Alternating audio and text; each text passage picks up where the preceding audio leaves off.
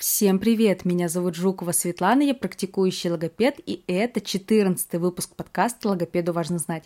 Здесь мы обсуждаем темы, которые необходимо знать каждому логопеду и применять в своей работе. И сегодня мы поговорим о том, какие классификации дисграфии существуют на сегодняшний день и какие обычно используются в практике. На сегодняшний день выделяются четыре подхода классификации дисграфии. Начну с классификации на основе психофизиологического подхода. Во-первых, это классификация Токаревой Ольги Алексеевны, которая разделяла дисграфию на акустическую, оптическую и моторную – также Михаил Ефимович Хвацев в этом же подходе выделил дисграфию на почве расстройств устной речи, так называемое косноязычие в письме, оптическую дисграфию, дисграфию на почве расстройства произносительного ритма, дисграфию при акустической агнозии и также дисграфию при сенсорной и моторной афазии. Следующую классификацию, которую хочу упомянуть, выделил Александр Николаевич Корнев, мой научный руководитель и руководитель кафедры логопатологии Санкт-Петербургского государственного педиатрического медицинского университета, который я закончила. Это классификация на основе клинико-психологического подхода, в которой Александр Николаевич выделил следующие специфические нарушения письма.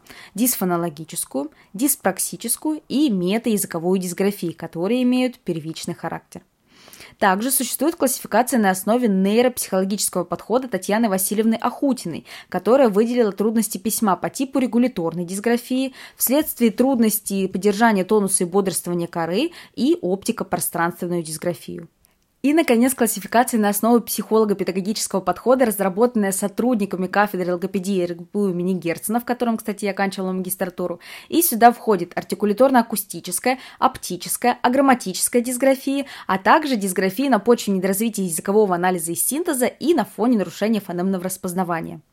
И вот если говорить о популярности, то наиболее популярной является психолого-педагогическая классификация. Но также с популяризацией нейропсихологии часто вижу, как педагоги стали пользоваться классификацией Татьяны Васильевны Ахутиной.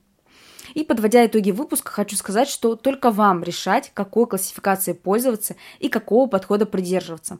Самое главное, используйте классификации так, чтобы коллеги и другие специалисты могли вас понять. А о том, как правильно пользоваться классификациями, что из себя представляет каждый вид дисграфии, мы подробно поговорим на моем семинаре «Диагностика и коррекция дисграфии», который пройдет уже в конце июня. Ссылку на регистрацию я оставлю в описании. Очень советую посетить этот семинар всем неравнодушным к теме нарушений письменной речи, потому что, как говорят участницы прошлого семинара, вы гарантированно получите новую информацию, лайфхаки для работы и, конечно же, профессиональные советы.